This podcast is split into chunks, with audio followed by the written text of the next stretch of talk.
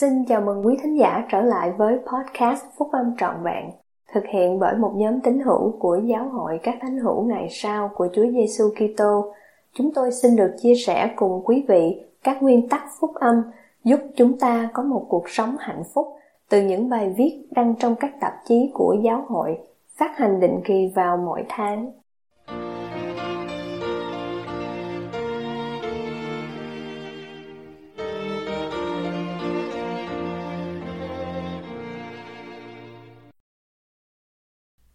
Theo đuổi con đường hạnh phúc, bài của anh cả Quentin L. Cook thuộc nhóm túc số 12 vị sứ đồ trong tạp chí Liahona tháng 1 năm 2022 của Giáo hội các Thánh hữu Ngày sau của Chúa Giêsu Kitô. Nhiều năm trước, một số anh chị em họ của tôi được giao thực hiện một dự án phục vụ tại nông trại của ông nội chúng tôi là Crozier Kimball. Họ được hứa là sẽ được thưởng một cái bánh tuyệt vời do bà nội Clara tự làm. Khi đã hoàn thành công việc, họ vào nhà bếp để nhận phần thưởng của mình. Tuy nhiên, ông nội chúng tôi chắn trước cửa nhà bếp. Em họ của tôi, Cathy Galloway, lúc đó khoảng 14 tuổi, nhớ lại rằng ông nội ngồi xuống chiếc ghế ngồi đàn piano và mời những anh chị em họ của tôi ngồi xuống trên sàn. Ông cảm ơn cho sự làm việc chăm chỉ của họ và sau đó nói rằng ông có một điều gì đó quan trọng để chia sẻ trước khi họ ăn bánh. Ông nói, sẽ có lúc trong cuộc đời mà các cháu sẽ cần biết và hành động theo những điều ông sắp chia sẻ với các cháu. Ông giải thích rằng ông nội của ông là Heber C.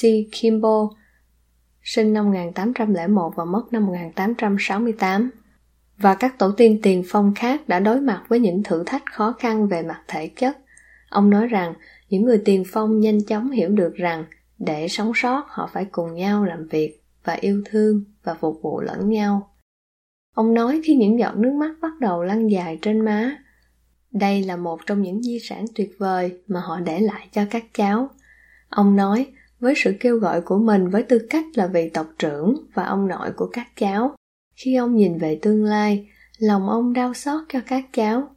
Các cháu sẽ đối mặt với những thử thách về mặt tinh thần và thuộc linh mà hầu hết các tổ tiên tiền phong khác đã không bao giờ có thể tưởng tượng được. Ông nói thêm, trừ khi thế hệ đi sau tôn vinh di sản tuyệt vời từ những người tiền phong về tình thương yêu và sự phục vụ, nhiều người trong các cháu sẽ thất bại bởi vì các cháu sẽ không thể tự mình sống sót. Sau đó, bằng sự gần gũi mật thiết, ông nội Kimball kết thúc, chúng ta cần nhau. Ngoài việc chia sẻ chứng ngôn về phúc âm với nhau, bổn phận của chúng ta là phải thương yêu, phục vụ, củng cố, nuôi dưỡng, ủng hộ và tán trợ lẫn nhau, đặc biệt là trong gia đình chúng ta. Xin hãy nhớ rằng, trong những ngày sau cùng, sự sống còn của các cháu có thể tùy thuộc vào sự sẵn lòng để làm việc cùng nhau, để yêu thương và phục vụ lẫn nhau. Bây giờ, chúng ta hãy đi ăn bánh. Chúng ta cần nhau. Như được minh họa bởi sự náo động của thế gian xung quanh chúng ta và cũng như ông nội Crozier Kimball đã nhìn thấy trước. Chúng ta cần nhau. Chúng ta cần những gia đình yêu thương, các nhóm túc số và hội phụ nữ đầy lòng phục vụ và những chi nhánh tiểu giáo khu và giáo khu đầy lòng hỗ trợ. Chủ tịch Nelson từng nói, Thượng Đế muốn chúng ta cùng làm việc chung với nhau và giúp đỡ lẫn nhau. Đó là lý do tại sao Ngài gửi chúng ta đến thế gian trong các gia đình và tổ chức chúng ta thành các tiểu giáo khu và giáo khu. Đó là lý do tại sao Ngài phán bảo chúng ta phải phục vụ và phục sự lẫn nhau. Đó là lý do tại sao Ngài phán bảo chúng ta phải sống trong thế gian chứ không thuộc về thế gian. Chúng ta có thể hoàn thành nhiều điều hơn cùng với nhau, thay vì chỉ là một mình. Cuộc sống trong trạng thái thứ nhì của chúng ta là rất khó khăn. Do sự sa ngã của Adam và Eva, chúng ta phải đối mặt với chông gai, thử thách và cám dỗ. Những kinh nghiệm đó là một phần trong kế hoạch hạnh phúc, nhưng chúng ta giúp đỡ nhau vượt qua những bão tố của cuộc đời. Cũng như Adam và Eva, những người bị đuổi ra khỏi vườn Eden, chúng ta đã được đưa ra khỏi ngôi nhà tiền dương thế để chuẩn bị đến thế gian sa ngã này. Và giống như Adam và Eva, Chúng ta vui mừng trong sự hiểu biết của mình về kế hoạch của Thượng Đế cho con cái của Ngài. Và vào ngày đó, Adam chúc phước Thượng Đế và ông được đầy dẫy và bắt đầu nói tiên tri về tất cả các gia đình trên thế gian với lời rằng: phước thai danh của Thượng Đế, vì sự phạm giới của tôi nên mắt tôi được mở ra, và trong đời này tôi sẽ có được niềm vui, và một lần nữa trong xác thịt tôi sẽ trông thấy Thượng Đế. Và Eva, vợ của ông, đã nghe tất cả những lời này và rất vui sướng mà nói rằng: nếu không có sự phạm giới của chúng ta thì chúng ta không bao giờ có dòng dõi và sẽ không bao giờ biết được điều thiện và điều ác, và hưởng niềm vui của sự cứu chuộc của chúng ta cùng cuộc sống vĩnh cửu mà Thượng Đế ban cho tất cả những ai biết vâng lời. Một phần trong mục đích thiêng liêng của Ngài mang lại sự bất diệt và cuộc sống vĩnh cửu cho chúng ta là công việc và sự vinh quang của Đức Chúa Cha. Chúng ta, như Chủ tịch Nelson đã dạy, là một phần trong mục đích thiêng liêng của Ngài.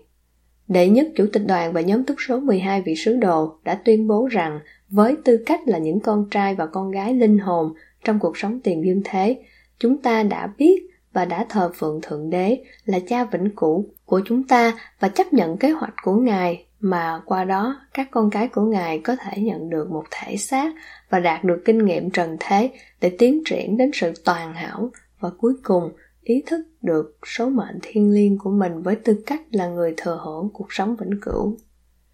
Và Chủ tịch Dallin H. Oaks, đệ nhất cố vấn trong đệ nhất Chủ tịch đoàn, gần đây đã dạy: dưới kế hoạch của Cha Thiên Thượng, Chúa Giêsu Kitô đã sáng tạo trời đất để mỗi chúng ta có thể có được kinh nghiệm trần thế cần thiết nhằm tìm kiếm vận mệnh thiêng liêng của mình. Thánh thư và các vị tiên tri ngày sau đã nói rõ về vai trò thiết yếu của thể xác chúng ta trong kế hoạch của Thượng Đế.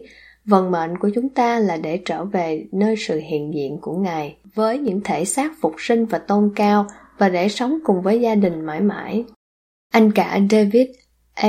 Bednar thuộc nhóm túc số 12 vị sứ đồ đã nói: mối quan hệ của chúng ta với những người khác, khả năng của chúng ta để nhận biết và hành động phù hợp với lẽ thật, và khả năng của chúng ta để tuân theo các nguyên tắc và giáo lễ phúc âm của Chúa Giêsu Kitô được gia tăng qua thể xác. Trên trần thế, chúng ta có được kinh nghiệm về sự dịu dàng, tình yêu thương, lòng nhân từ, hạnh phúc, đau khổ, thất vọng, đau đớn, và thậm chí cả những thử thách về các giới hạn thể chất, nhằm chuẩn bị chúng ta cho thời vĩnh cửu. Giảng dạy về Đấng Kitô. Trong những thời kỳ đầy lo lắng và không chắc chắn này, sự hiểu biết về kế hoạch hạnh phúc là rất quan trọng đối với sự sống còn về mặt thuộc linh của chúng ta. Nhưng chúng ta không thể mong đợi thế gian sẽ nuôi dưỡng con cái của mình bằng các nguyên tắc hạnh phúc vĩnh cửu. Là cha mẹ, chúng ta cần phải dạy con cái của mình về nguồn gốc và vận mệnh thiêng liêng của chúng.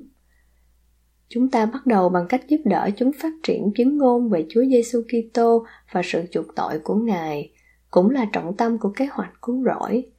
Tôi tin rằng chúng ta có thể nuôi nấng những đứa con ngay chính, đầy niềm hy vọng ở bất kỳ nơi nào trên thế gian nếu chúng có được nền móng vững chắc nơi Đấng cứu rỗi.